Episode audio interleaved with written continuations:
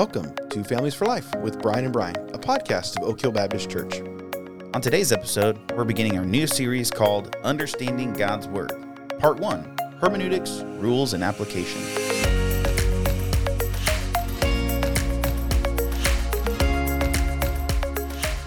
Welcome back, everybody. Welcome back, Brian. Hey, Brian, it's good to be back, man. How you been? I'm doing well. Good. Yeah, glad to be Uh, well, glad to be back in the uh, studio, and we're getting ready to start a new series. So yeah, I'm excited about this. Yeah, So, it's going to be good. But everything's going well. We're getting back into some of our fall programming, Mm-hmm. and it it's good. It's busy, but it's a different kind of busy. It's kind of funny because I actually like the Yeah. Mm-hmm. routine of it. Um, you know, we are, we the fall and springtime is very busy, but I like knowing okay. Monday I do this, Tuesday I do this, Right. Wednesday I do this. Whereas the summer, it's like, Oh, man. this week I do this, Yep. next week I do something and, different. some, and many times it's like you come into the week and you're like, I don't know what I'm doing Yeah. this week because it's just, yeah, it's crazy. to me, routine is comforting. I don't know about you. Oh yeah, absolutely. Because it helps me. It helps me just tackle the things I, I've got to get done. You know, it's like it's like the difference between carrying something with handles and carrying something without handles. You know, it's like the same thing, but just so much easier when you have a routine. Yeah. So I'm looking forward to that, and uh, lots of planning, but lots of exciting, you know, planning and things coming up uh, this fall, and even looking into the spring. Yeah. So we just got a, a new uh, worship pastor at our church. Yes, very That's excited about exciting. that. Yes, we're excited. Evan Gray has been voted on and he has been approved and he's going to be here probably uh, around the time that this drops. He might be at church. Yeah, so soon. Yeah, and uh, he'll come, and I think his first Sunday he'll be leading worship will be the first Sunday of September. yeah. So that's that's Very really exciting. Excited. Evan's a cool guy. Hopefully, get to know him. We may have him on the podcast at some point if he if he wants to be on the podcast. Mm-hmm. Probably talking about Lord of the Rings, but I mean, why would he not want to be on such a popular podcast? So. maybe he'll make our po- maybe maybe we'll get more listeners. Yeah, that'd be great. hey, we just want to remind everybody to subscribe to the pod. Uh, give us a review if you can. Share it with your friends. Let them know what you're enjoying and uh, email us with any of your feedback. F4L, that's the letter F, the number four, the letter L at oakhillbc.org. We would love to hear from any of our listeners. And so today, like we said, we're starting our new series. This is a series, Understanding God's Word. It piggybacks on the series that we did earlier. We did a series on the um, the the what of God. What, what did we call that? I can't Yeah, I think now. it was uh, the the what of God's word. Essentially, it was about like what is the nature God's of the word. Yeah, the nature of yeah, that's word. what we called it. what do we do? So do we, do? we covered like the theology. So Yeah. really, you need to go back and listen to that because we talked about inerrancy and we talked about why the sufficiency of the word and really little bit why of translation why God's like that. word is so important as Christians for us to. Uh, to to know and to believe and to hold to, and so Right. this is a lot of like, how do we how do we understand that? How do we put that into Well, practice? and we wanted, we really wanted to do this series because this is what we feel like Practical. Yeah, it's practical. I feel like this is what people um, kind of need the most, or feel feel like they need the most. I mean, we all need this. It's something we're both extremely passionate about, just un- how to understand God's Right. word. But you can't do that until you've talked about what it is in the first place. So we needed to do that. Super important. And now we get to talk about how do we int- interpret, how do we understand the very word of God. right, right. So, So- well, let's jump into this. Yes. Why do we need to learn how to understand or interpret the Bible? Why Hmm. can't we just read the Bible and get what we get? Yeah, that's a great question. Um, you know, if if we don't have proper interpretation, then we can make the Bible say anything that we want. You know, that's that's really the big thing. Well, this is true if- for any kind of communication. Exactly. Because you can um, you can misinterpret anything that you want to misinterpret if you're putting your own uh, interpretation on it. Mm-hmm. You know, I thought about this illustration. I thought about if there was a double door, you know, and on one door it said a sign warning, do not enter, danger. You if you misinterpreted that sign, you would think, "Oh, I can't go through this door. I can, go, through the, other other double door." What the sign is really saying is, "Don't, Don't enter this. don't go through this entrance." Right. And so I think interpretation is important, not just for the Bible, but in life. Yes. And we don't really, um, we'll talk about this a little bit more, but we don't really interpret things that are true and factual in a what does it mean to me kind of way. We Right. interpret them as what did you mean? You know, you'll send me a text Yes. message and I will say, if I don't understand the text message, I don't just say, well, I'm going to interpret that how I want. Right. I'm going to go back to you and say, what did you What mean? did you mean? Yeah. Please explain further. Exactly. Right. And so this doesn't just have applications in um, the the biblical realm, but it, it extends past that because how we look at things, how we interpret truth and true things in, in life is very important. Well, and I think you know this this kind of goes to the point of like a, a lot of times people want spiritual things to be this like really uh, you know we, we use the term spiritual experience Yeah. you know this like like in you know i don't know how to explain this kind of ethereal like feeling that you have and and what's interesting is god you know when you read the bible you see god works through very normal things all the time and uh, and god is in the midst of the normal and in the midst of his own creation Right. he uses his creation, the things that we're used to. And so, what's cool about this that we're studying, and I remember learning this for the first time, thinking, "Wow, this is just how you understand words in general, Communication, right? right. Mm-hmm. communication in general." And it, it, it actually helped me, like you were talking about, it helped me be able to communicate with other people more Right. Mm-hmm. clearly. I was able to understand what other people were saying even better Yeah. because because I could I could do this this thing that we're going to be talking about. Well, and the danger is if, like you, like we mentioned earlier, that if you misinterpret, if, if, if it's all on how I want to interpret things, Yeah. if I don't have a proper way to interpret things, then I can misinterpret. I can misunderstand what God wants to say Yeah. to me, or I can make God's word say anything that I want. And that's really where we end up in heresy. Yeah. When we refuse to look at the truth of God's word and say, God, what did you mean by this? What what what did you want to convey? The Yeah. truth that you want to convey. Instead we say, what truth do I want to get out of this? Right. We can end up in heresy very quickly. That that always happens. I mean, that's almost always you, you you see this all the time when people start, and that's that's again this goes back to the very first thing in the Bible where the serpent comes and says, "Did God really say?" I mean, that is an attack against against God's word and and even how you understand what God has well, said. Well, in any of the any of the religions that are have gone way far off of their original, like we look at Roman Catholicism, they have changed many of their views. Mm-hmm. It's how- because they're not anchored in scriptures. They they, right. they misinterpret the word. Mormonism has gone way far off of its original views because they they have new revelations all Right. the time. right? And, they don't they reinterpret scripture, Right. Um, yeah, and and it, and it ends up being non-biblical. we don't want to be like that. Exactly. We want to be Rooted want- in God's word. Rooted in God's word. So we must learn how to interpret. Now, the science of interpreting is a word called hermeneutics. Mm-hmm. Yep. So this is a big fancy word. And I liked what Barry Cooper said from Ligonier.org. He said the word hermeneutic comes from the Greek word, and you may have to help me with this here. Mm, uh, yeah, herm, yeah, Herm, hermeneo. yeah. That's probably what I would have said. Okay, I didn't take Greek. Or so hermenuo, maybe. Yeah, hermenuo. hmm pull out your, your Greek knowledge there. yeah, which limited. means now that word means to translate or interpret. So we get Hermes, Yep. the god, the messenger god, who uh, brought messages from the gods and interpreted them for human beings. So that's a similar kind of view of, of what hermeneutics Yep. is. You know, the Bible talks about this in 2 Timothy 2.15. It says, do your best to present yourself as to God as one approved, a worker. This is the Awana verse mhm. who has no need to be ashamed, rightly handling the word of truth. Yeah, right. What does it mean to rightly handle God's word? right there you see the Bible making it clear that there is a right way to understand God's word, to handle it. And a wrong way. And a wrong The- wrong There's an implication. There's a wrong way. Exactly, exactly. So so this right there shows us like okay, we need to make sure we're really understanding this properly, right? We we need to learn how to rightly understand God's word. Yeah, there's some examples. You know, this is not something that we've just created to say, "Hey, let's learn how to interpret the Bible in the 21st century." This is something that has been happening since the time when Scripture was written. Let's give a couple of examples.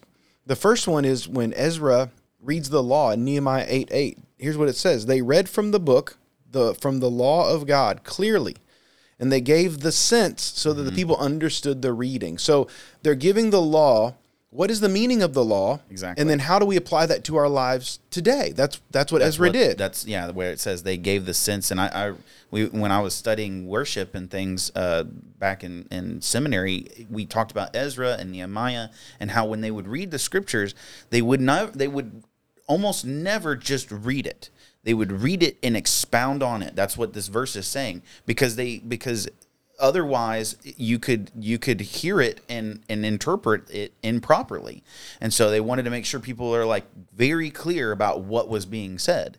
So they were doing that. Here philip uh, witnesses to the ethiopian eunuch in acts 8 30 through 31 here's what it says there. So philip ran to him and heard him reading isaiah the prophet and asked do you understand what you are reading and he said how can i unless someone guides me and he invited philip to come up and sit with him so there we see we see Philip helping explain, helping this Ethiopian eunuch interpret God's word. he was reading prophecy about Jesus and he That's needed right. Mm-hmm. help to understand what that was all about. He it didn't make sense to him. Exactly. He wasn't he was Ethiopian, not Jewish. Yep. He needed help to understand. He needs someone to interpret it for Mm-hmm. him. Give him. Yep. Exactly. Jesus himself um, Mm. talks about this in Luke 24, 27. This is when they're on the road to Emmaus and Jesus is um, not revealing who his, you know, He had himself. just resurrected. Right. Yeah. mhm. And he says, and, and so he's walking along the road with these two men. He says, in the beginning with Moses,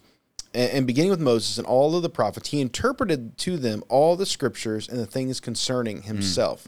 You know, Jesus did this a lot because, you know, you look at even the Sermon on the Mount where Jesus talks about things about hate and adultery and um, Yeah. and eye for an eye, and he talks about uh, divorce and all of these types of things. He's interpreting the law. He's giving the meaning and the application for them in their in their time. And so this is not this is something that's biblical and good, and it goes on throughout church history. Yes. And so this is something that we today need to continue is to learn how to rightly handle God's word. There's a way to do that. That's right. There are there are rules like, and we're gonna get into kind of understanding like who gets to determine right. how we do this. Right. Rule, rules are important, right? Mm-hmm. If you are in any sort of sport, football, basketball, baseball, you cannot just go out and do whatever you want. Exactly. You know, it's like um, when we were kids and you're playing a sport, you kind of the oldest kid makes up the rules as Mm-hmm. Yep. he goes along. Oh, well that's that's that's a foul, you know, or Yep. or that's that's out, you Yep. know, and you just kind of make up the rules.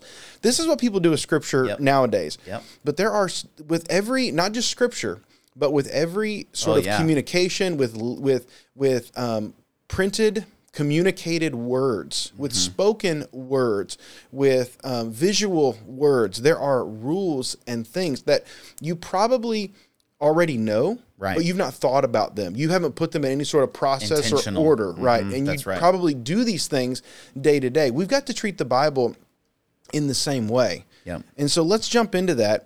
This is where we are talking about. This is where we're talking about hermeneutics and the need to understand these rules.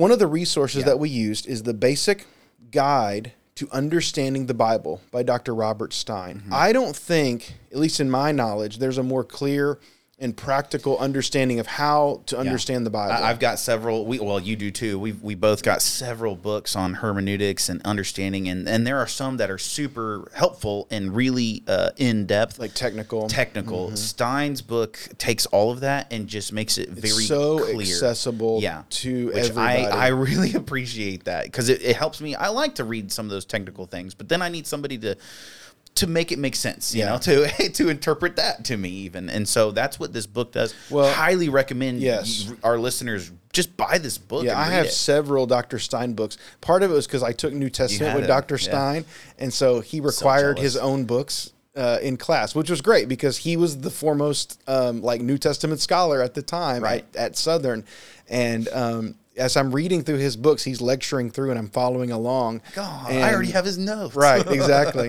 but it was really great and so rich, and I'm thankful that I was Oh, yeah. able to take class with him. So, the first consideration is who makes up the rules. Okay, there's 3 Mm-hmm. distinct components in all communication. Every communication, Yep. not just the Bible. You have the author, the text, and the reader. That's right. And the goal is interpreting, okay, especially in the Bible, to discover the meaning of the text. Like John Piper says, the mean what The meaning. means by meaning. What does meaning mean? Yeah, that's what he says. I love John Piper. he, deci- he he always defines the word like what is the godness of God? God. Yeah. the glory. So, of, What Anyway. is the meaning? The meaning is what is intended to be communicated Mm-hmm. by the written words. Okay, so now that gives us an immediate question.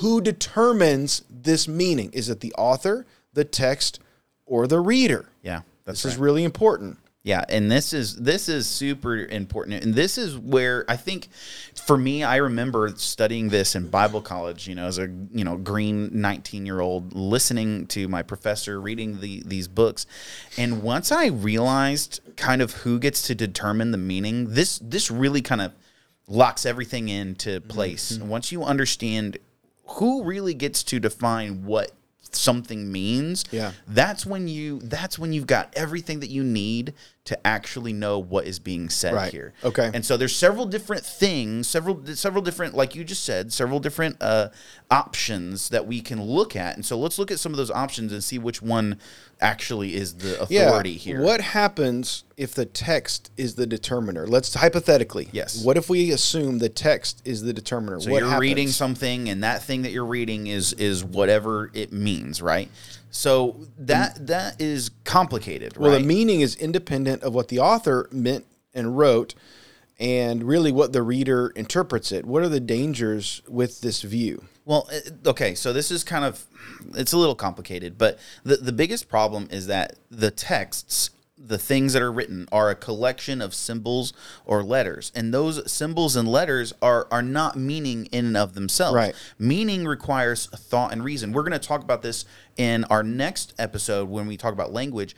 There's a there's an idea of of coding and and data that is being used. And so the the letters and the symbols themselves are not the meaning. It is how they are used mm-hmm. in order to come up with and transfer meaning from one person to another. So Yeah. ultimately those symbols in and of themselves cannot be the meaning Yeah. because they have to be You- put into place in a certain way. You could give me a text that's written in French, and I would not understand it. Right. I would look at it and I would say, I can't f- discover the meaning because I can't understand it. exactly. But so so the text itself, it has to have thought and reason behind it. I have to be able to understand what it says. The text is a uh, is just a It's a medium. yeah, it's a medium. It's it the text conveys the meaning, but it Right. cannot produce it. So it's impossible for the text to be the one who's going to determine the meaning. It's kind of like in DNA, right? If you have just a random series of molecules, like that's great, but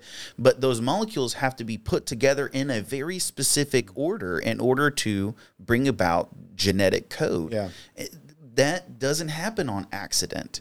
Um, and so those molecules don't do anything in and of themselves. It's how they're ordered. So so the text isn't really the meaning. Yeah. Right. So so I mean, the second one would be the reader as determiner. this So one gets this one's interesting. what happens in that case? So this would mean that there could be multiple meanings based on each individual person who are in themselves affected by their own thoughts, their environment, the time they exist. I mean, all of the things, all of the external factors and internal factors of a person because you're a different person than I am.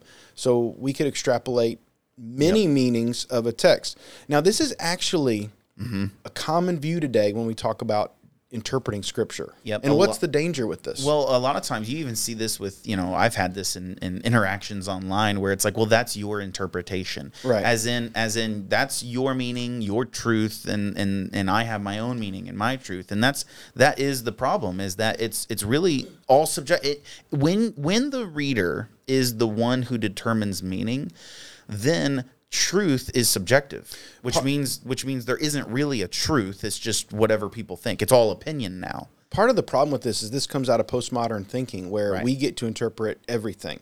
Now there is a vein of uh, writing which we which Dr. Stein classifies as literature, and that is where the author actually intends for you to see how it what it means to you. And, and we can do this with art. We can do this with film. We can do this with um, with with writing, with stories. And so you the author is actually saying whatever this means to you is what it means. Now, a lot of times that those things are not truth based. Right, Do you know right, what I'm saying? right, right, right. It, it's not a historical account, you know, where you're reading through a book, uh, the history of George Washington. Okay.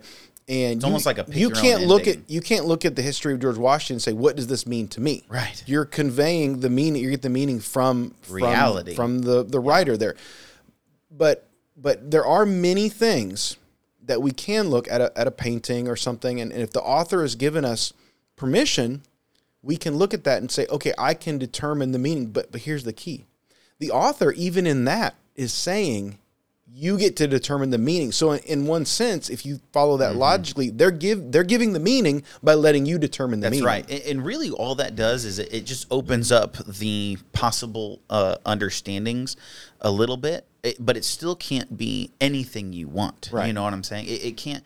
Ultimately, the meaning is is constrained by somebody. Um, it, it is, and it's it's either really really broad, made super broad to the Mm-hmm. reader, like hey, you can kind of uh, interpret this however you want.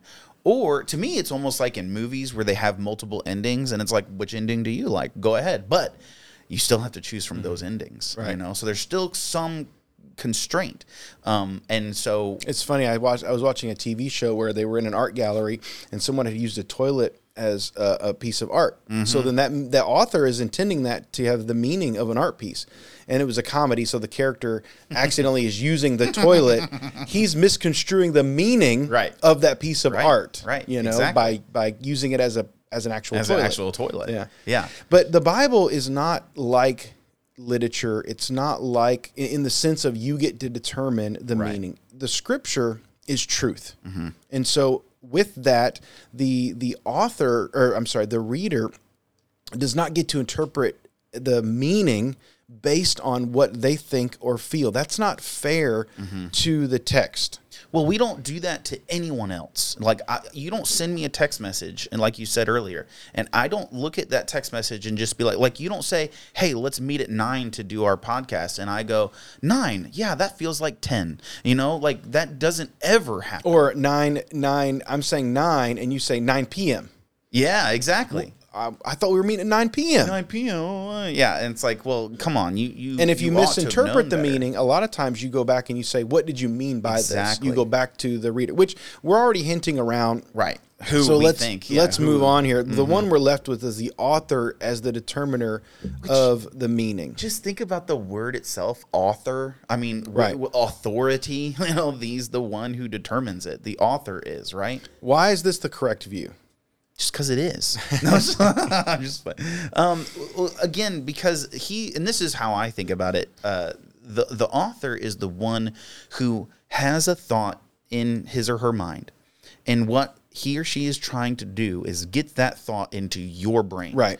and so they're using whatever style of communication to do that. And and we do that through coding. Right. um and and so it's actually funny to me when if you think about the way digital things work way anything works really anytime information is ever communicated from one thing to another it has to be encoded put transferred across and then properly deciphered so that the meaning is carried along Yeah. and so that's what's happening when the Now- author the author is the one who's who puts something into a pattern Right. into a code for you to to then understand it Right. Now that doesn't mean you have to agree with it. You know, you can Right. read a historical document.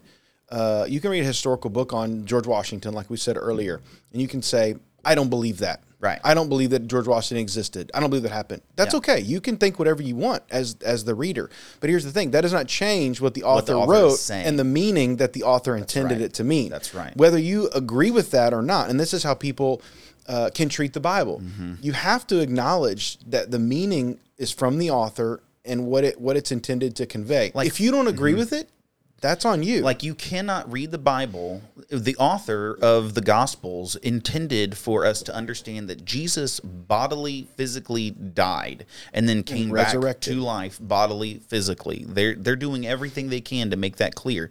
You can't read that and be like, "Well, I really think this is more of a spiritual thing."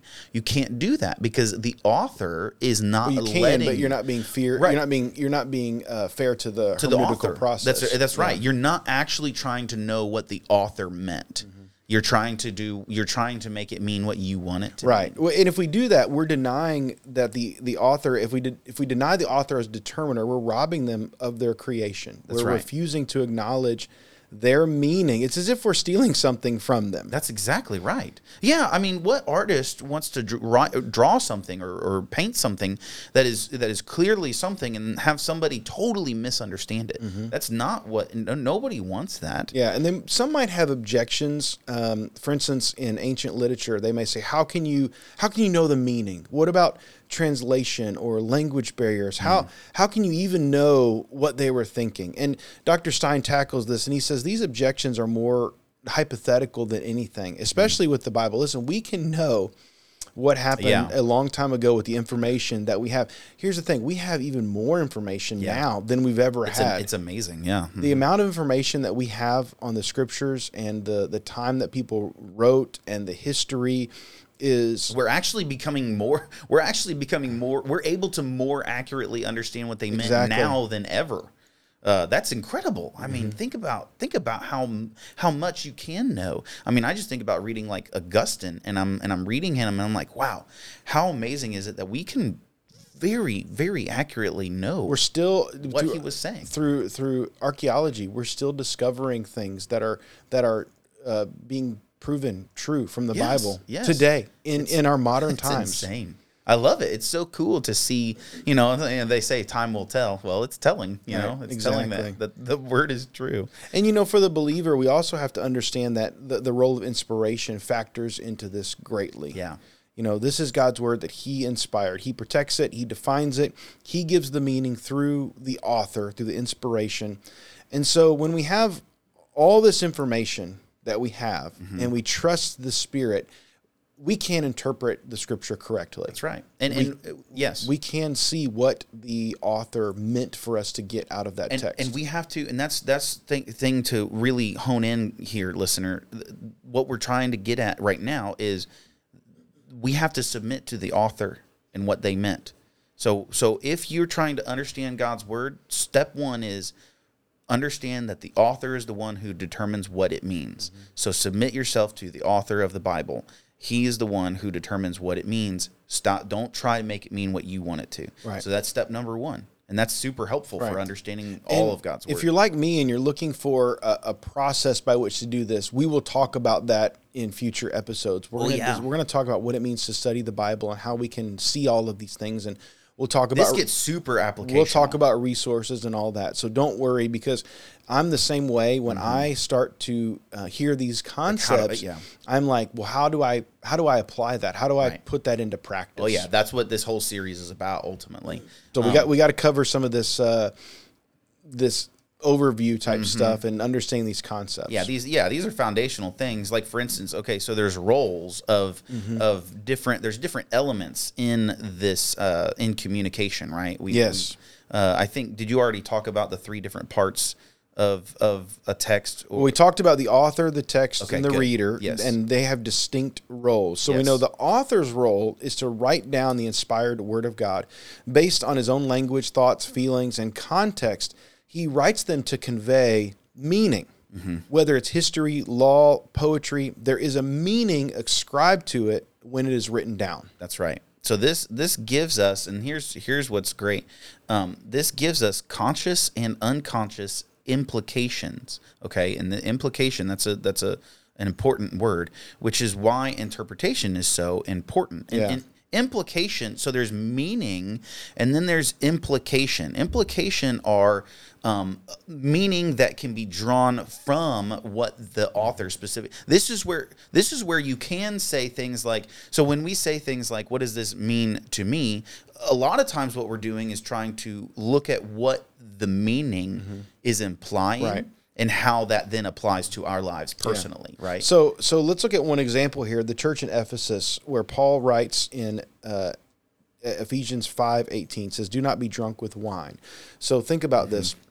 He's writing to the context of this church in a very specific way. He's telling them in this in this in this way, "Hey, whatever the, the the occasion for writing this, don't be drunk with wine." Right. Now, so so if, if an Ephesian if an Ephesian um, person Do they walk that. away with that and say, I can go drink beer and be drunk? Right. I can go drink other hard liquors and be drunk. You know? Yeah, that would be a, a faulty interpretation. Right. Like, of course, the meaning he is specifically saying wine, so we it's not he's not saying something else. But if you look at the language, he's saying basically do not be drunk. Now, the example he's using because this was a problem for them was wine, right, right? right, And he also says in um, he also tells uh, elders, "Hey, do do not be drunk. Yeah, do not. do not be given too much wine." Mm-hmm. You know, and so and so there are there are all of these examples where we can extrapolate out. Now today we have beer and vodka and all other types of liquor that we could Mm-hmm. bourbon and whiskey. So I think it would be okay to say the the unconscious implication would be don't be drunk with any of these things. right, exactly. And so that's not a, a bad interpretation. That's a good interpretation. Because we all know, like when you say something, I, I deal with this a lot with the student ministry, especially doing rules for games. Mm-hmm. And it's like you say a rule or you say a thing, and they're like, "Oh, well, what about this?" And and you normally come back with, "Come on, you know what I mean." Right. And that's where we understand implications are are the things that you can draw. Stein talks about it like the pattern. So he's got a pattern of of, of Meaning. meaning. and it's kind of like it is like a pattern, a literal pattern. So if I were to say, you know, uh, let's see, two, four, six, eight. If I said two, four, six, eight, well, what does that mean? Well, it means two, four, six, eight. But if you were to say, okay, continue that, what would be the next thing you would say? 10. 10 12 14 because you get the pattern and so here we see the pattern of his meaning is drunkenness with wine we get the pattern he's talking about being inebriated by a substance and we can then take that pattern of meaning that's what he means and then we can see ah well that that that i can draw that out to so don't be inebriated by anything really Mm-hmm. and so now the question is how does that apply to my life Right. Right. And we can also look at other text where we, we can draw Mm-hmm. in other texts and we can cross reference that where Paul says in other things that drunkenness is a sin. And he doesn't classify it with wine. Right. So if you're interpreting it literally and says do not be drunk with wine, okay, I can't I can't be drunk with wine, but I can be drunk with beer. No, no. Paul says later on, drunkenness is a sin. Exactly. So the So yeah. there's that's that's hermeneutics. that's another part of hermeneutics right there. That's how Bible, we interpret. Scripture interprets Scripture. That's So right. one final condition uh, consideration that I think is important is we do not understand the author's meaning apart from God's meaning. right. And I I actually put this quote in here from uh, Dr. Stein's book because I thought there was no other better way to say it. It says to understand the meaning of the biblical text, we must understand what their human actors consciously willed by uh, willed to convey by the text. The divine meaning of the biblical text is the conscious, willed meaning of God's inspired prophets and apostles. To understand the divine meaning of the scripture, then, is to understand the conscious meaning of God's inspired servants who wrote them down. It is in, not beyond, behind or beyond the meaning the author wished to share that we find the meaning God wished to share in the scriptures. so he's saying the meaning of the author, the meaning of God, the inspired word go hand in hand. That's exactly right. Yeah, and this is really hard for people to understand. A lot of people think that scripture was written. Um, there's a term for this where it's like auto. There's like as if as if God just like spoke to them. They went into a trance, yeah, and just and began they started writing, um, or like God spoke to them. You know, He dictated. Now that did that does happen some. Yes. um, but that's actually not the majority of Where scripture. it, where it calls it out. It yes, says it God says it specifically. right. But but most of Scripture is God by the Holy Spirit. He he is the author who is using human authors to write exactly what he wants to say Mm-hmm. Right.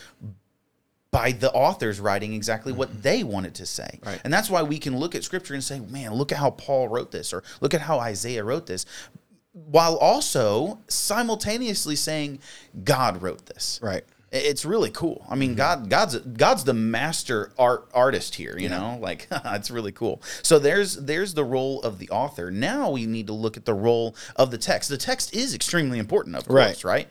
So it's simply there to convey the author's meaning through symbols, or we might call them letters. The text is mainly concerned with shareability between the author and the reader. The author is writing in a way that his audience would understand. He is sharing, and the text is the vehicle by which this happens. That's right. Okay, so we're going to study language to understand the context better. For instance, uh, the word love in Greek does not, you know, our word in English is one type of love. Uh, we use love and we have to understand what the context of it is. When I say, hey, Brian, I love you, Right. you're not going to think of that the same way as I say the word I love my wife. Exactly. It's a different type of love Exactly. in the Greek. Greek. language, they actually have different words mm-hmm. for this. They have and even so more. this is why we have to understand the text. This is why we look at the text and we understand languages and translations and we study all these types of things. So the text is going to give us a bunch of information. And if we study it, we can discover the author's meaning and the author's intent there. We can understand things like historical, uh, uh, physiological, so- sociology. I'm, I'm messing up that word. Sociological, yeah. cultural, and geographical information. There's lots of information in there that we can get just from the text alone. Yeah, that's right. Yeah, the challenge uh, here is to not get too bogged down in the information that we never get to the meaning. And this is, you know, this is where we have to be careful. And again, I, I just think of this as like I think of like computer programmers, like my brother does some of that. And and you have to. There are different types of coding uh, languages, you know, uh, and and there's different ways to transfer information. And so what you have to do is understand how that language is working without and, and it's good to know that stuff. It's good to be to nerd out on those things. That's r- great. We need people who know every detail of how these things work in order for us to understand it. But at the end of the day, we can't get lost. We can't we can lose, lose the, the- forest for the trees. Right, exactly. Uh, you know, Our the study- trees are really interesting, but there's a forest there that we our need to study understand. our study especially for um, christians that are wanting to learn and grow in their faith has a purpose it's to learn what god's word is saying and how it applies to our lives That's right. And so we need to study god's word we need to be able to look at these things but we can't get so in depth that we miss the meaning That's right. you know which you know where oh i'm going to learn about this river and how this river that the bible talks Mm-hmm. about and some of that might be applicable Yeah. Uh, some of it won't be applicable. And this is why, like, when we teach a Bible study or a sermon, you know, we have a limited uh, time Yep. to do that in. I cannot pull out every historical detail and teach every historical detail. I have to focus on the things that that that are helping me uh, get the meaning out, the That's right. point, and then can help the people apply it to their lives. That's exactly right. And so the text is the way to do that. And and you know, uh, it can be as complicated or again, most of this stuff we all do naturally. Like like we learned how to read when we were little, and now we can read. And you know, some you know when you're when you're little and you're learning multiple languages, like man, that's great because then you can you can do. Some people you know they're so fluent in other languages that they speak in all the languages at the same time without even realizing it. Um, but but that's not the point. The point is what are you trying to get from your mind to the other person's mind? Right. What is God trying to get from his mind into our minds? Right. That's what we're really trying to figure out here. So let's talk about the role of the reader. The reader is seeking. We've kind of we've kind of danced around this a little bit. The reader is seeking to discover the meaning set forth by the author. So he is interpreting the text for this purpose. that's right. And he's using all of the tools and resources, the literary form, the context, the language, the translation. Also, we must understand theology. That's an important, especially when we're thinking about the Bible. That's right. Yeah, it's it's it does seem overwhelming because it feels like you have to know every everything about these things, you know, context and, and language and it's like it's like do I have to know everything? Um no, no. I mean, like think about think about your own personal life. I mean, if you try to think about all the details of your own personal life, that's overwhelming, right?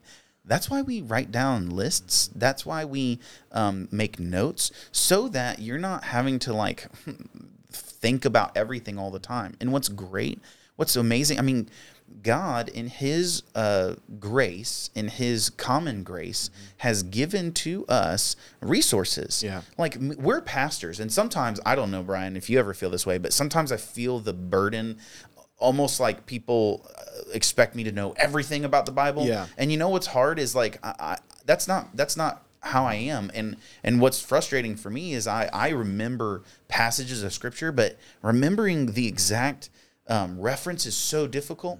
and and you know what? I just have to rest in the fact that God's made us in this time. And what's amazing in our time today is I on my phone I can look up. I, I can remember a verse and I can just write that in and immediately have the reference and the context. I mean, I can look up anything Right. now. And so we should not be overwhelmed by this. We should be thankful for the amount of resources that we have. And it's like if you're reading something you don't understand the context, Right. all you got to do is look it up. And and you live in a time where you can do that like never before. No, Right. No one's ever been able to do this type of study like we can do nowadays. Well, and that's and that's the point is it can be overwhelming, and I and I want to caution people about getting uh, like too overwhelmed with with this. Like, Right. don't get like freak we're- out. We're, going to talk about we're going to talk about this and what it means for like how to study and how, how to how to work through these types of things. But let me give you one example. Um, you know, when when you read through the scriptures, you can get a lot out of it. Right. But when you study the scriptures, you can even get more out of it. You know, one of the things we've been going through in an in sermon series over this year has been the book of Acts. And I was talking to our intern over the summer. We were doing some leadership stuff and we were looking at the life of Paul in one of our chapters. And it was interesting because as you read the book of Acts, Paul it looks like Paul goes from uh, conversion to a, uh, it, it looks like a very short Yep. in, in the text, it's a very short period where he's in Tarsus. Then he goes to Antioch. He's confirmed, or he's confirmed by the. I'm sorry, he's confirmed by the apostles. Yeah. mhm. Then he goes to Tarsus. Then he's out doing missionary stuff. Yeah, yeah. Boom, but boom, actually, boom. Yeah. there's there's almost a decade Right. there between when he goes on his first missionary journey and when his conversion happens. Mm-hmm. And so if you think about that, you can you can say, wow, Paul was really preparing for ministry. He was studying, he was preaching, he was discipling people in Tarsus even before he went to Antioch. I'm I'm yeah, that's And right. so we look at that and we can understand a deeper connection to Paul. And we, we actually lose a little bit of our rashness to say, well, I can just go run out and do ministry. Right. No, Paul submitted himself to the apostles. He was discipled by Barnabas. He he he was he was learned in the word. Mm-hmm. He did ministry before he even went out on his first missionary journey. That's right. I'm listening to uh, Martyn Lloyd-Jones sermons and uh, on the MLJ uh, sermons app, and it's funny in his sermon on Romans, he he, he just take it's a whole sermon on Paul. Like you know, it's Mm. like that's like the beginning of Romans. You know, it's like Paul. You know, to the church great. in Rome, and his his whole thing is talking about who Paul was Mm-hmm. because his point is you will not understand what he's saying if you don't know who he is and what's happened in his life. And the great thing is, the Bible tells us all those things. Right. And so, uh, so you can you can do all of this. It just takes you know, it's kind of like just relax, take a look, Mm-hmm. Yeah. take it easy, and just just submit yourself to the to the to the author. Yeah. and we'll hear what he has to say. So we'll go through a lot of this as we go along, but that's one example. Those are a couple examples of how you can draw out uh, the meaning through study. Mm-hmm. Yeah. So so far we've talked about the meaning, who determines the meaning. We've talked about the roles. Right. Let's talk about application briefly because I think this is important for people to understand. There, th- this is where a lot of people's minds are going to go. Right. This is what we all want, and and that's good. But Right. yeah. So f- from the meaning, we can apply that to our lives. Right. Uh, scripture has one meaning, but we all have unique and different lives, and it can apply to our unique and different lives all across, all over the world. I mean, every single human being the the same text, the same meaning can apply to your life in a different way than it applies to mine. Yeah. Let me give you an example. One easy example is where Jesus says, "Love your neighbor." Yeah. Okay, this is actually it can apply in many different ways depending on what you're dealing with at the time. It could mean your actual neighbor. Mm-hmm. Right. Maybe your actual neighbor um, is making it hard for you to love them. Yeah. And you have to exercise this. It could be a difficult coworker. It could be someone just on the street that you meet Mm-hmm. that very day. Uh, you're dealing whatever your situation you're dealing with. This is reminded to say, "Hey, love your neighbor in your context." That's right. And so many scriptures apply in this way. It has the same meaning. Love your neighbor. Love your neighbor. And Jesus says, "Who is your neighbor?" Mm-hmm. It's it's anyone. It's everyone. He- It's yeah, anyone that's and everyone. clear in the text. Yeah. And so we from that we can look at that and say, okay, what does that mean? How does that apply to my life? That's right. And how do I exercise that in my life? Because I don't have a an influence or I don't have a relationship with all of the people in Evansville, That's right. but I can apply to love your neighbor to the people that I come in contact with, the people that I know. And if every single one of us are applying this to our particular lives, then theoretically everyone would be loved on because we're all trying to love our neighbors. Yeah. And our neighbors are different individual people, but because we are in different contexts, loving doing what this text means, Right. man, that that's that's how the Bible works. Well, even when I read the Bible and and God is speaking about certain sins, it may be that I don't really struggle with that particular sin. That sin is not resonating with me, but the concept of sin and how seriously God takes sin. I'm convicted of other things in my life. Do you know what I'm saying? So that scripture is applying to my life in that way to say God cares greatly about sin. Well, and yes, and th- go back to the text we were talking about where it says, "Do not be drunk with wine." Right? I mean that when we when we understand the implications, we knew the meaning. We we understand the implications. We can draw from that. Well, then I can say in my life, like, well, I, don't drink wine, so that's not a problem, right? You know, it's Right. like I'm good, right? Well, hold on. How how else can this apply to Right. my life? Well, well, if if drunkenness, inebriation, I mean, like, are are there other things in my life that have a stronghold that that that control me? Um, are there are there things like that that I'm maybe addicted to? Like, can I ca- can I say that I'm not addicted to TV or and you know you have to be careful how far you draw it because it's still constrained by the meaning of the author, but you can apply that in many different ways. You know, um, many people who don't drink alcohol at all can still find applications from that text. Yeah, well, and, and I would think a more general text would be where Paul says everything is permissible, but not everything is beneficial. There you go. That's great. Yes. And he says uh, he's talking about the context of there are things that are okay that I can do, Yes. but they're not good for me. exactly. And so I think there are things in Scripture Yes. that that we can look and apply that in different ways. That's right. That's right. So this is how this kind of works out. We got to make sure though our applications are subject to good That's interpretation. exactly right. Because yep, because then you can make the application be anything, and and that's that's not then then you've totally missed what the the author is meaning. Right. Right, You've right. totally missed it. So the one thing we got to make sure, and we'll talk more about application as we go along, but the one thing we have to make sure is that our interpretation is good. Mm-hmm. How do we do that? Well, Piper has a really good, um, uh, a a really good Kind of article test, yeah. lesson on how do I test my interpretations of the Bible. And so he says, we'll go through this kind of quickly. He says, number one, take this question seriously. Okay, you can't just flippantly talk Hmm. about interpretation and say, um, you know, oh, my interpretation is not good or yours is not good or it's what I want. It has to be this. This is a really serious question inter- of We interpretation. rightly handle God's word. Right. Right. We got to measure. And number two, measure every truth claim and every attitude by the Bible. Mm-hmm. What I, is what I'm saying true? Is what I'm thinking? What I'm feeling? Is it true based on Scripture? That's right. Yeah. Uh, he says, read Scripture closely and carefully.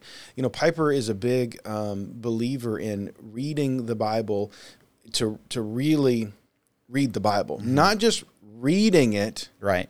but like really reading it. And if you if you go to uh, his website, you can do some of his look at the book. Those are so good. Uh, you know, so good. another another uh, there was a professor. Oh man, I'm losing his name right now. But anyway, I went to a conference one time and he talked about his preaching and preparation. And he said he said he read the text something like 40 times before he preached the text Oh, Yeah. because he wanted to make sure he was so familiar with the text um, that it it um, it, it was just permeated his person. Mm-hmm. The study was good. He wanted to do the study and read the commentaries and, and do all that kind of stuff, Right. but he really Like, wanted to know the What- text. What what did he say? Yeah. You know, What did so many say? of us uh, and pastors are guilty of this. We read the text one time and then Mm-hmm. we immediately jump to the commentaries. Right. Right. Yep. No, that's not a good thing. So then he says number uh, four: do not take eccentric positions. That's a good one. So he's very careful about not immediately jumping. He he he says that he will use eccentric language. You know, Jesus did that. Jesus used hyperbole and, and talked in that way, but he is Mm-hmm. Do careful with eccentric positions, Positions. because the Bible um, doesn't take a lot of eccentric positions. Right. And sometimes the things like truth in reality isn't always, you know, necessarily how, what you want it to be. Right. And so it's easy to take an eccentric position that makes things seem better in your mind. Right. But that's just not like that's not really what God's trying to tell you. He says, "Do not propound any new truths, only the old truths." Exactly. Yeah. I think that's sort of thing. really. Oh my goodness, that's so that's so vital and important. if we could if we could stick to that and realize that you know like the bible says there's nothing new under the sun Mm-hmm. you know really all we're you know anything that's new in the world is us just understanding what's old you know uh, that's really all that's that's really all there is The number six says, surround yourself with people to which you can be accountable for ideas, attitudes, and behaviors. This is so important. We we don't think about this in terms of studying the Bible and interpreting the Bible, but oh my goodness, this is so very important. I rem- yeah. because like the discussions that we have, like you and me and and Pastor Allen and others, that we talk about the scriptures. Yeah. that is so helpful to me because it keeps us from going off into a, a misinterpretation. Because you can't remember every single thing the Bible says. I remember being on a mission trip and I was talking about this theological thing I was thinking with the guys I was on. I was like, "What about this?" And they were like, "That I hear what you're saying, but what you're missing is this part of scripture Right. over here." And that just made me think about Jesus, like we said on the road to Emmaus. And Martyn Lloyd-Jones also talks in his sermon on that text. He emphasizes in the way only he can, where he's like, "You failed to believe all that the scripture says." Right. And that's and that's why we need each other because you can't remember you you can't remember everything that the scripture says you need help making sure that you are using all of scripture to interpret whatever text you're this is why at. people that that um, that do their own study without the guide or without the authority of like a church or Right. anything like that kind of scare me a little bit because they're saying that I'm the be all end all. I'm I'm the one Yeah. interpreting this scripture. We need help. We need we need the authority of the church of of good pastors. We need good resources to help us That does walk not- through this journey. and that doesn't mean that the church or, or these resources trump the truth of scripture Right. i mean at the end of the day like when when scripture says what it says like we got to believe that no matter what but like I, there's very few times where people who are genuinely wanting to know god's word are going to come up and like you know push you away from a true interpretation of God's word. Mm-hmm. That's that's that's that's actually rare. Normally, there's other reasons for why that would happen. Right. So And then finally, he says, pray that God would lead you into the paths of truth and righteousness. This is so important, guys. The Holy Spirit is the teacher. Right. The Bible calls him, that's one of his roles. Yeah.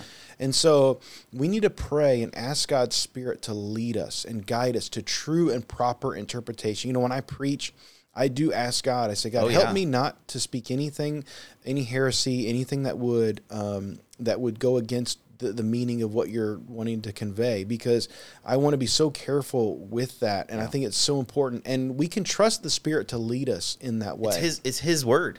You know. But here's the thing: the Spirit will never, never, ever, ever, ever, ever tell us something or, or impress upon us mm-hmm. contradict Scripture. That's right, because it's his word. Right. He's the you know he's the author. Right. He wants you to know what he meant.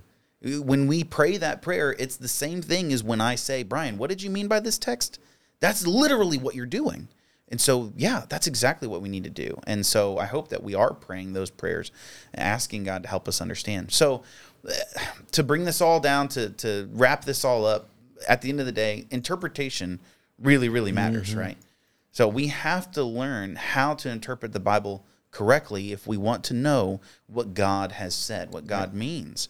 And so in order We've to got do that, to play by the rules. Gotta play by the That's rules. so important. There are rules for all types of writing, all types of communication. The Bible is no different. That's And right. so we're going to learn as we go through what these rules are and how we can play by them, how we can interpret rightly the Word of God. That's exactly right. I'm excited. I know, and we never said this, but you know, this topic, talking through this, this is this is some of the stuff you and I have talked about. These are some of the things that like changed and revolutionized our walk with God. Exactly. I mean, drastically. So I hope and pray that for our listeners, it would it would be of similar uh, importance. Yeah, I them. didn't learn this till I went to Bible college, and it it totally um, like just just just revolutionized the way I thought about Scripture and how I how I viewed everything. I was just reading the Bible. I'm like, I get it. I, I get it now. You know, it, it was so helpful. So, anyways, listeners, thanks for listening. And we'll, see, you next time. there's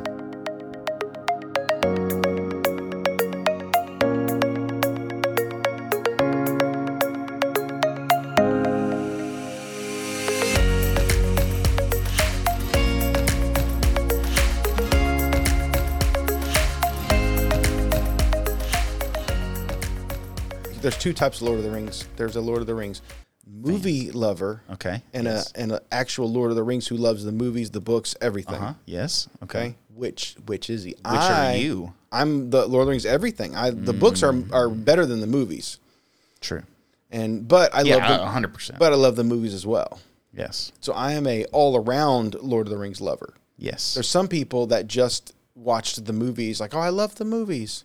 It's like Yeah. Harry Potter. They just watched the Harry Potter Harry movies, but they never read the books. Agreed. So I think that It's like low class fans. Evan They're the lower pro- class fans. the, the mudbloods of Yes. fans.